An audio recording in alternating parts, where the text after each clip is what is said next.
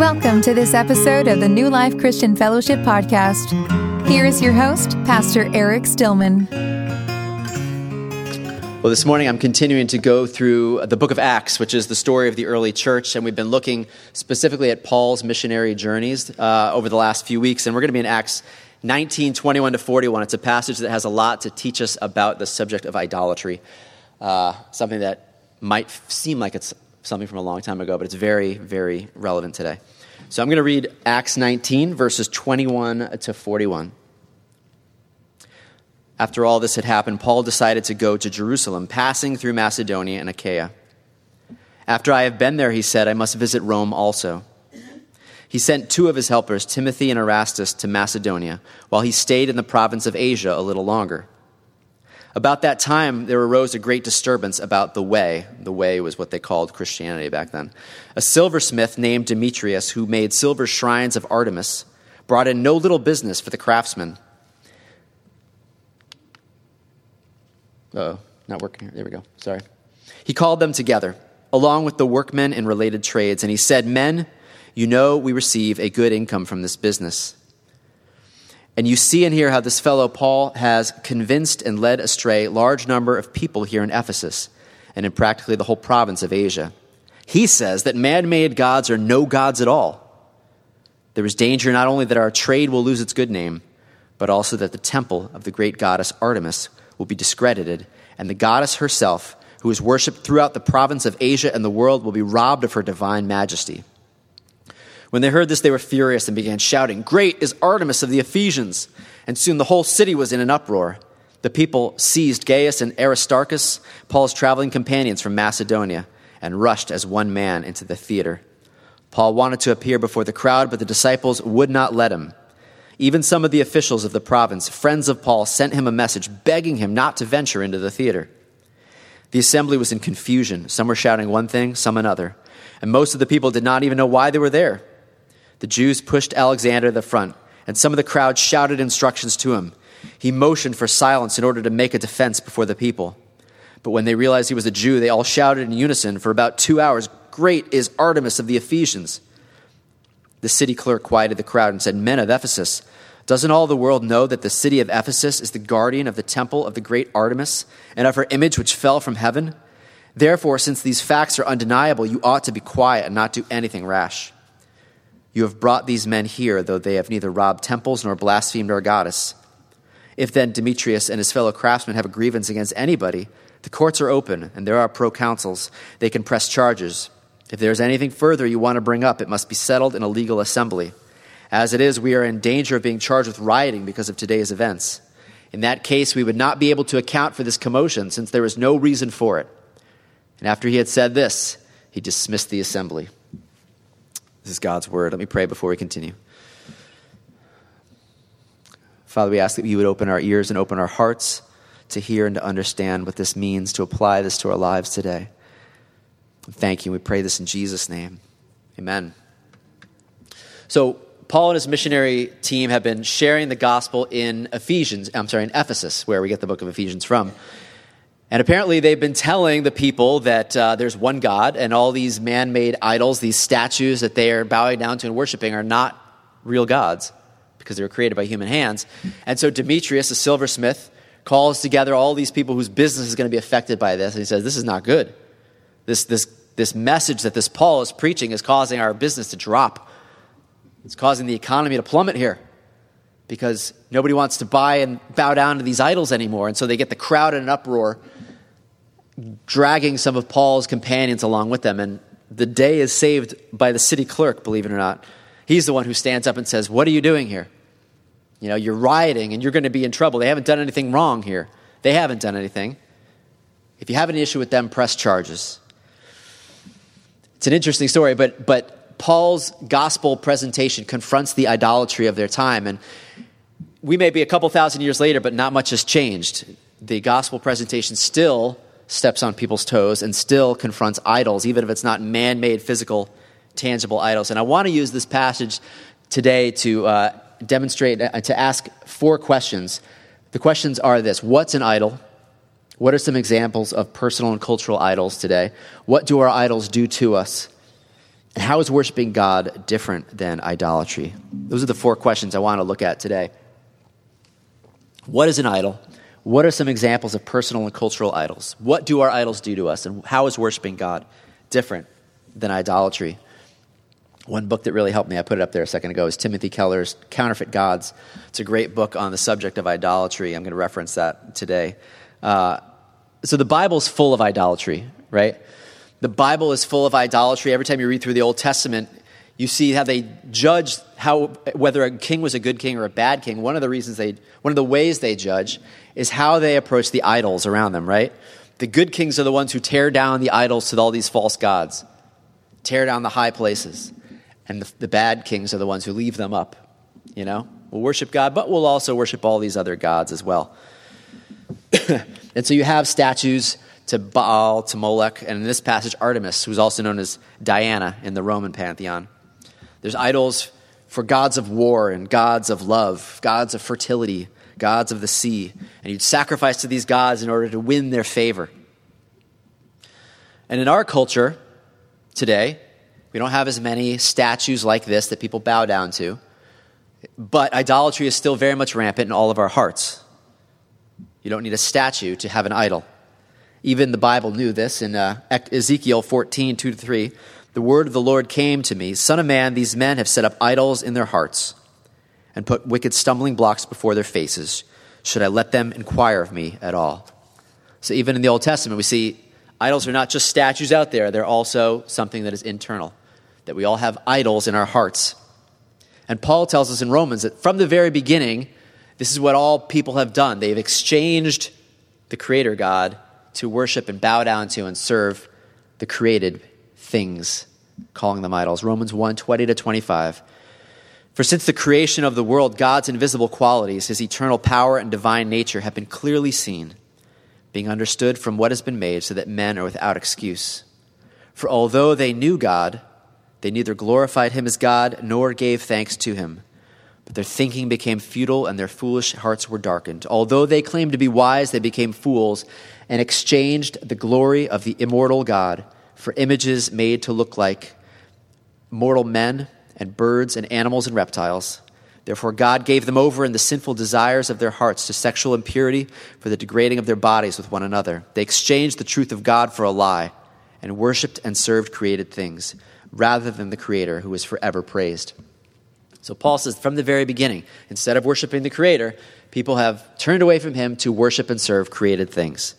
So, how would I define an idol? Define it this way an idol is anything that is more important to your identity and happiness than God. It's anything or anyone that you are looking to in order to give you what only God can give you, to give you significance and security. So there's a one definition of idolatry. It's not just a statue out there that people bow down to. An idol of the heart's anything that's more important to your identity and happiness than God. It's anything or anyone that you are looking to in order to give you what only God can give you, to give you significance and security.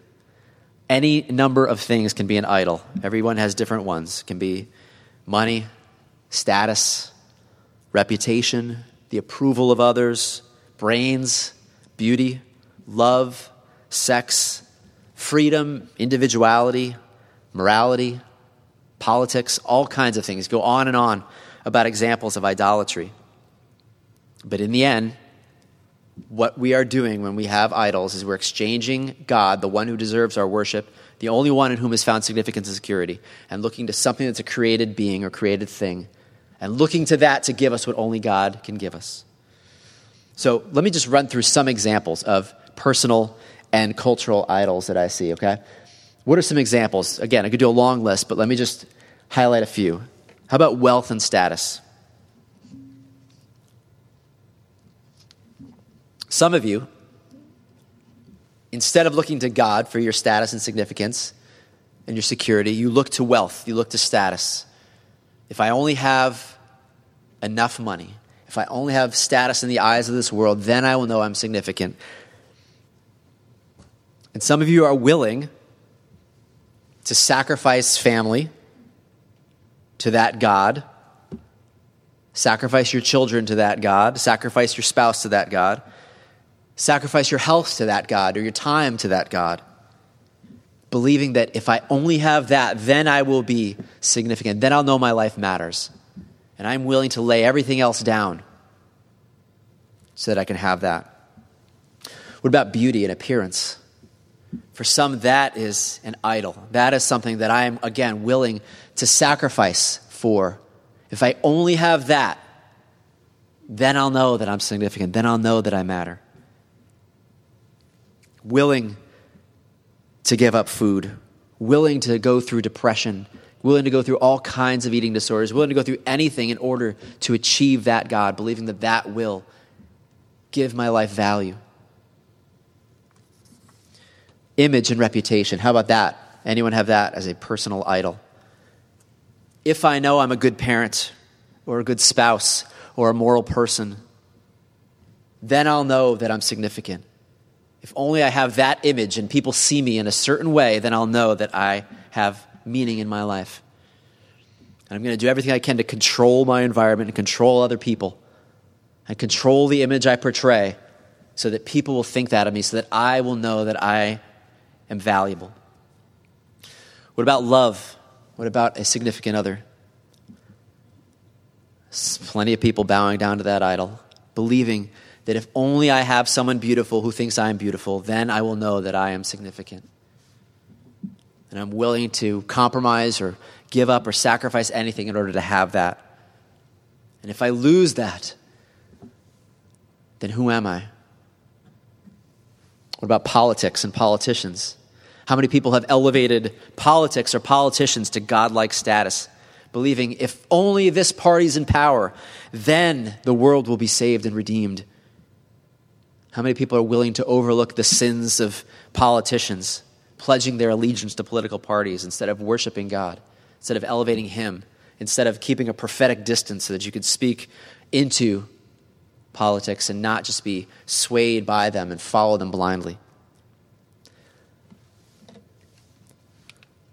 An idol, once again, is anything that is more important to your identity and happiness than God, is anything or anyone that you are looking to in order to give you what only God can give you, to give you significance and security.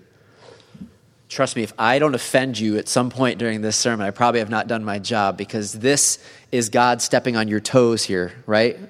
This is God trying to expose the things in your life that you are looking to for your significance and security. Those things that you're like, don't, don't go there, God.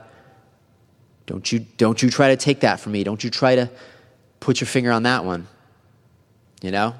As much as you might want to feel like, boy, I hope he's listening and she's listening to this one. No, this is, this is God trying to challenge you and the idols of your heart.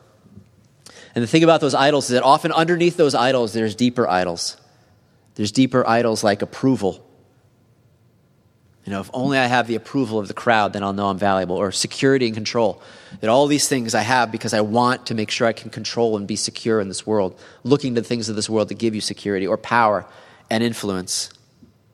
Tim Keller put it this way in his book, Counterfeit Gods. He said, People with the deep idol of power do not mind being unpopular in order to gain influence. People who are motivated by approval, on the other hand, will gladly lose power and control as long as everyone thinks well of them. Some people want lots of money as a way to control their world and life. They don't spend much and they live modestly, keeping it safely invested. Others want money for access to social circles or to make themselves beautiful and attractive. And they do spend money on themselves to give them power over others. His point is that you can have an idol like money for different reasons. Some people have an idol of money because it's, they want security and control over the world. And some people want money because it gives them access and status, that there's deeper idols underneath. This is the sort of message, this is the sort of thing that's going to take some serious reflection on your part to really allow God to look into your heart and expose what is it that you are trusting in and looking for besides Him. What about cultural idols? You know, every culture has its idols as well. Here's some cultural idols I see that out there in America. How about the pursuit of happiness? I mean, it's written into our Declaration of Independence, right? Life, liberty, and the pursuit of happiness. And this has become quite the cultural idol in America that what matters most is my happiness, my individual happiness. And I get to determine what that is, and nobody can say otherwise. I get to choose who I want to be and what makes me happy. And you all need to just affirm that. That's your job. The pursuit of happiness. That's what matters more than anything else. To feel good about myself. What about freedom? Again, very American cultural value, cultural idol. Freedom. No one can tell me what to do. I get to choose for myself what I do, who I am. All these cultural restraints out there, all these authority figures, just, we got to cast them off and follow our hearts. And that's where happiness is going to be found. And I will sacrifice anything to have my freedom. How about materialism? How much money can I make? How many people going to decide what major they're going to major in in college are thinking first and foremost, what's going to give me the most money? Or as a company, how much profit can we make? And ethical issues are secondary, and helping others is secondary, and elevating others is secondary. What matters most is how much money can I make, how much money can our company make. That's what matters most in life. That's what's going to give us significance and status. What about fame? more and more with the internet, more and more with YouTube, more and more.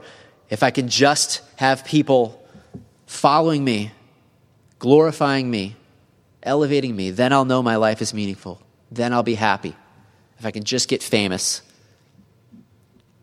What about progress? The belief that whatever achievements we're making and whatever direction we're going is better than the past. Whatever way society's going, it's just the myth of progress. Where we're going is better than where we came from. Even elevating things like the love of country can turn into racism. The love of people groups can turn into looking down on others. Even the love of something like equality can become an idol. See that all around us today.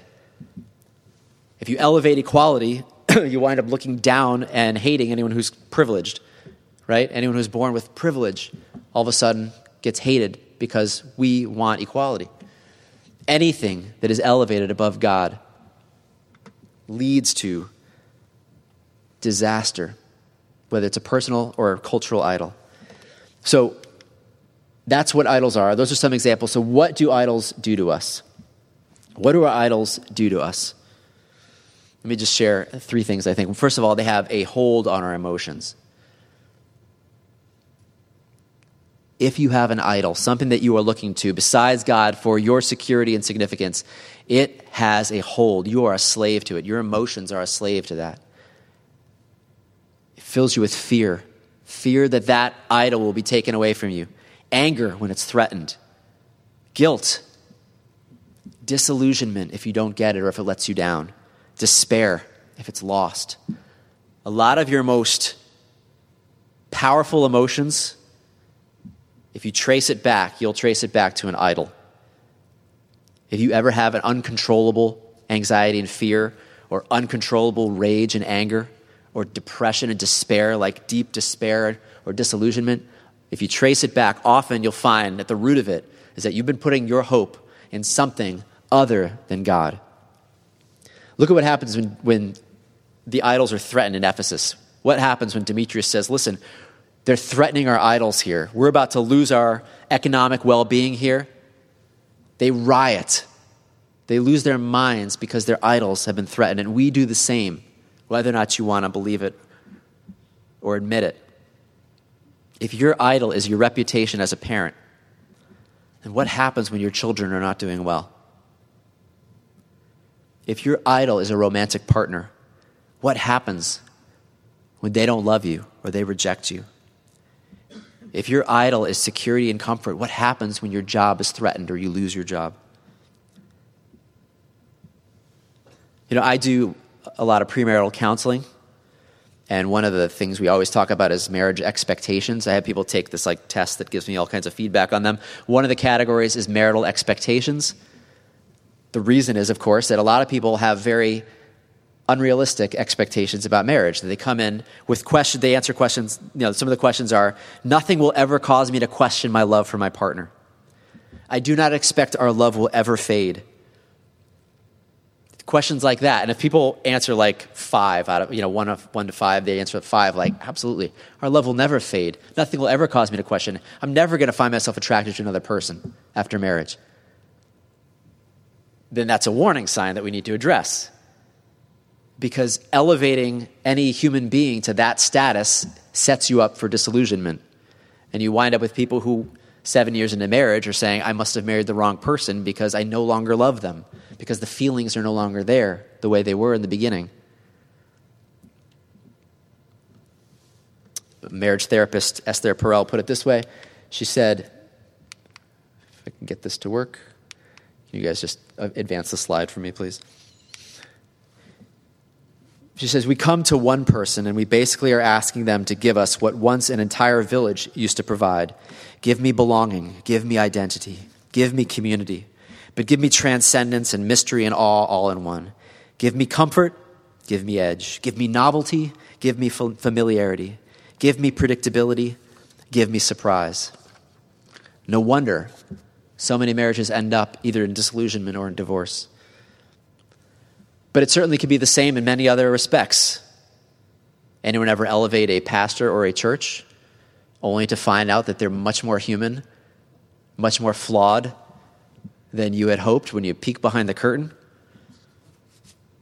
Idolatry, idolizing anything or anyone, leads to disillusionment. Even achieving your dreams sometimes can be terrible for people, right? because they achieved their dreams and they realized it wasn't all it was cracked up to be. That everything they had said, if I only achieve that, then I will find happiness. And then they get there and they're not happy and they become miserable. It's a reason that so many celebrities are not like the happiest people in the world because they achieved their dreams and they find that it wasn't enough. It didn't fulfill them the way it was promised. In uh, Tim Keller's book, he quotes from Alexis de Tocqueville, who, if you remember U.S. history class, maybe you read Democracy in America or saw it referenced. And as he looked from afar at America, he said, A strange melancholy haunts the inhabitants in the midst of abundance. Americans believed that prosperity could quench their yearning for happiness, but such a hope was illusory because the incomplete joys of this world will never satisfy the human heart. He was, he was coming from another country, looking at the American experiment, saying, They think that because they're prosperous, they'll be happy, but then they find that it never brings happiness. So our idols have a powerful hold on our emotions if you look at where do you have the deepest fears and the deepest despair and the deepest anger, if you trace it back, often it's because you have put your hope in something other than God. It also has a hold over our minds.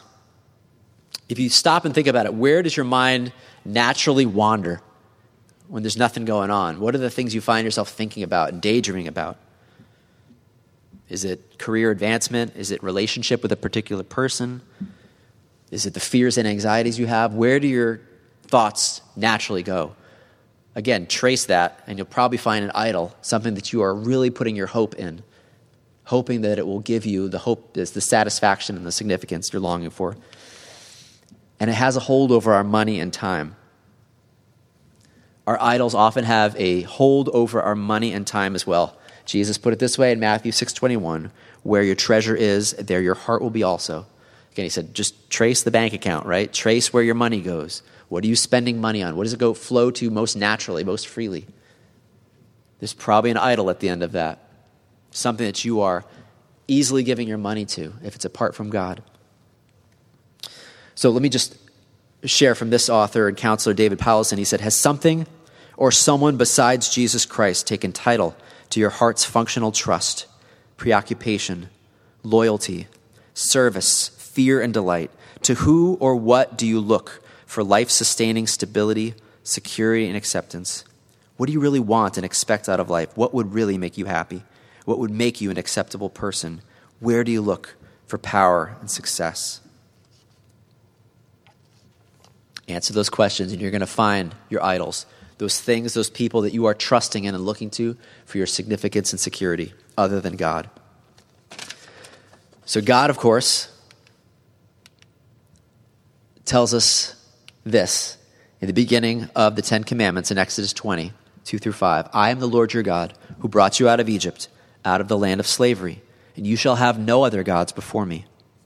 Shall not make for yourself an idol in the form of anything in heaven above, or on the earth beneath, or in the waters below. You shall not bow down to them or worship them.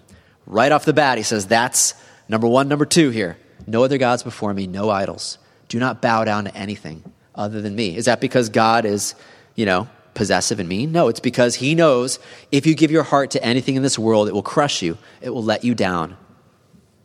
It was not meant to carry your hopes and dreams and significance. And so he says, for your sake, it's not that he needs it, that he's some needy God. It's because he knows that unless you put your heart in his hands, unless you give your heart to him, you are going to be let down and hurt and cause all kinds of chaos in this world. Worship him alone. No other idols. So, how is worshiping God different than idolatry? Three things. First of all, he will fulfill all your de- desires eternally. No person is going to do that. No career is going to do that. No amount of money will do that. No political cause or politician. Nobody else is going to fulfill all your desires eternally but God. Amen? Do you believe that? That is why it is the safest place to put your heart and your hope is in Him. Your desire for beauty. It's not going to be found in this world as you age. It's not going to be found that desire that someone beautiful would find you beautiful. It's found in Him. That the one who is beautiful above all things finds you beautiful. Your desire for significance is found in Him. Your desire for security is found in Him and Him alone for all eternity. Your desire, desire for glory and approval is found in Him, that you will share in His glory forever. Your desire for intimacy, for ecstasy, for family, for meaningful work, everything, if you trace it, it is all found in Him forever. He is the answer for every longing of your heart. And so, for all of us who are looking to things of this world and people of this world to fulfill those things, this morning I'm asking you to lay down those idols and to put your heart where it belongs, put your hope where it belongs in God. C.S. Lewis put it this way in Mere Christianity Most people, if they have really learned to look into their own hearts, would know that they do want and want acutely something that cannot be had in this world. There are all sorts of things in this world that offer to give it to you, but they ever quite they never quite keep their promise. The longings which arise in us when we first fall in love, or first think of some foreign country, or first take up some subject that excites us, are, no, are longings which no marriage, no travel, no learning can really satisfy. I am not speaking of what would be ordinarily called unsuccessful marriages or holidays or learned careers. I am speaking of the best possible ones. There is something we have grasped at in that first moment of longing which just fades away in the reality. I think everyone knows what I mean. The wife may be a good wife, and the hotels and scenery may have been excellent, and chemistry may be a very interesting job, but something has evaded us. If I find in myself a desire which no experience in this world can satisfy, the most probable explanation is that I was made for another world. If none of my earthly pleasures satisfy it, that does not prove that the universe is a fraud. Probably earthly pleasures were never meant to satisfy it, but only to arouse it, to suggest the real thing. That is what your heart needs more than anything else is not to chase after the things and people of this world, but to know that God loves you that God delights in you, that he gave his son to die for you while you were his enemy, when you did not deserve it. That that is the depth of his love for you, that no one can ever take you away from him, that he will be with you forever. That all the love and the joy and the peace and everything your heart has desired is yours for eternity. And that your heart can rest secure and in peace because he is sovereign and he loves you and he is working all things together for good. He will provide everything you need. How is worshiping God different than idolatry? Every idol will let you down. Every person will let you down. Everything in this world will let you down, but God will fulfill all of your desires eternally. Secondly, if I can get to number two on this, can you guys just move it to number two? Thank you. Number two, he will confront your personal and cultural idols. Again, if you're toesen up and stepped on at all, then I'm not doing my job because this is what God does. He is the true God And if he's the true God, that means he's going to offend every person and every culture at some point, right? If he is the God who is true for the whole world and every human being for all history, then he's going to offend people at some point. Remember what Demetrius said? He said, Paul is telling people that man made gods are no gods at all. Man made gods are no gods at all. Gods of your own creation are not actually gods, they're just your own creation. If your God that you believe in lines up with you on everything you believe and doesn't challenge and confront you anywhere, it's probably a God of your own creation. It's probably an idol, right? If, if God's agenda lines up perfectly with the Democratic platform or the Republican platform, you've probably created a God in your own image. God is greater than us. God confronts every human being in every culture at some point. And so, everyone out there who's like, well, I like this about the Bible, but I don't like this about the Bible, and I believe this about God, but I don't believe this about God, they're just creating their own God in their own image. And as Paul said, man made gods are no gods at all. It's just an idol that you've created. If you come to the Bible and you find things that you read and you're like, ooh, I don't like that. Ooh, that really challenges me. Ooh, I, ugh. you know, maybe it's because God is God and we are not like him. And there are ways that he is that are not like our cultural ways. And if he confronts what our culture teaches about freedom or about happiness or about materialism, it's not because God is wrong or God needs to be jettisoned. It's because our culture is wrong. Our culture has idols that we have placed above God that we are worshiping and bowing down to. And if God comes and challenges those things, we would do well to consider that. That maybe we have put our hope in an idol. We're worshiping a God of our own making.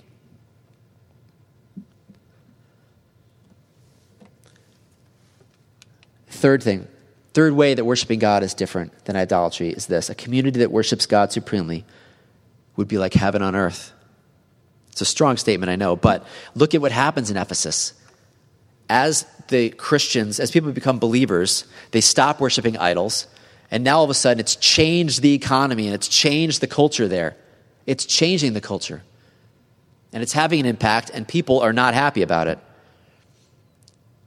if we truly laid down our idols, if we truly worshiped God supremely, it would change. We would have a counterculture that would be very different than American culture. I mean, it's sad. When the church looks like the culture, you know that we're just, again, we're worshiping idols.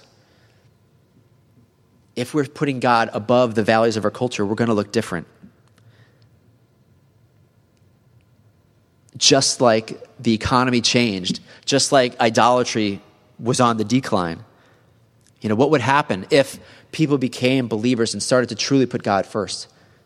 Would not the bars and strip clubs start to close down, perhaps, as fewer people frequented things like that?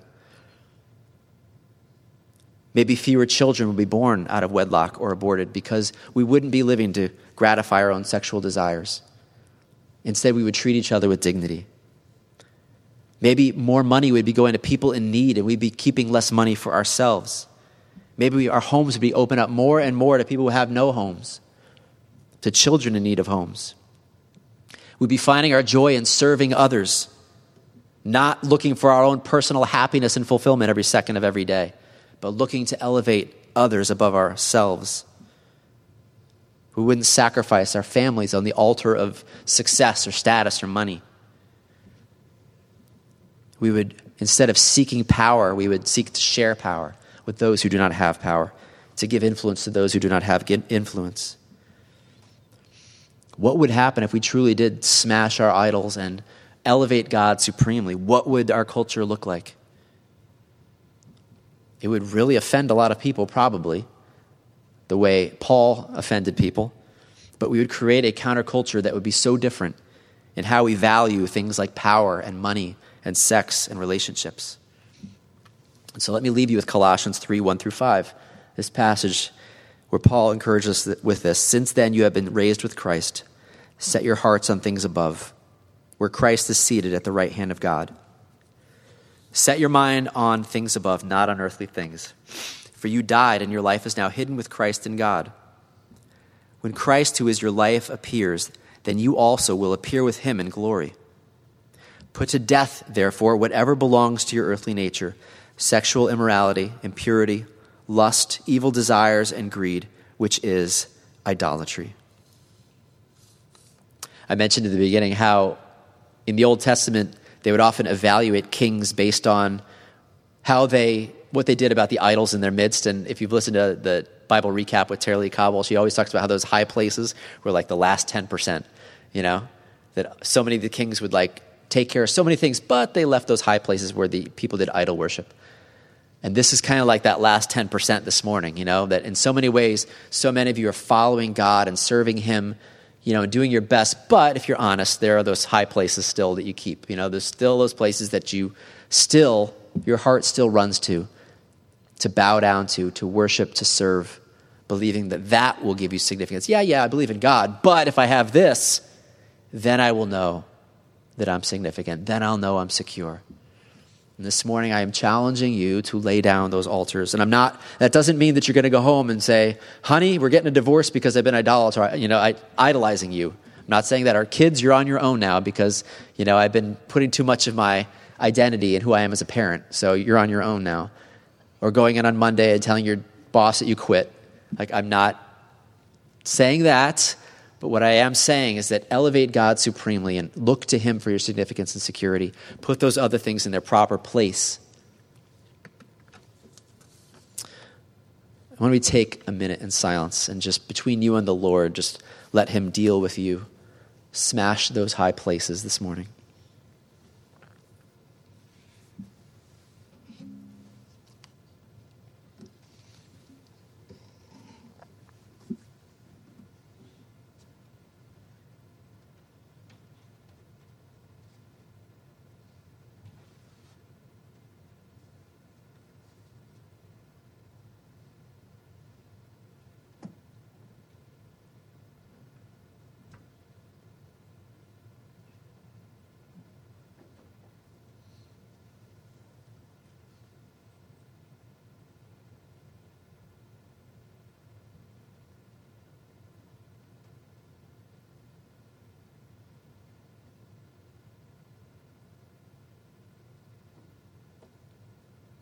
Lord, we confess this morning that we have been trusting in idols.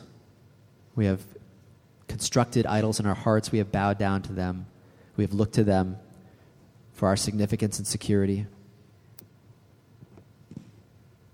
And we confess to you that these things will never deliver on what we're looking to them to give us. And so, God, instead, we elevate you we declare that you are Lord this morning. We lay down our idols at your feet. And we declare our trust in you. You are God. There is no other. We want to worship you supremely this morning. Pray in Jesus' name. Amen. Thank you for listening to the New Life Christian Fellowship Podcast. We are located at 1155 Silas Deane Highway in Wethersfield, Connecticut, and can be found online at newlife-ct.org.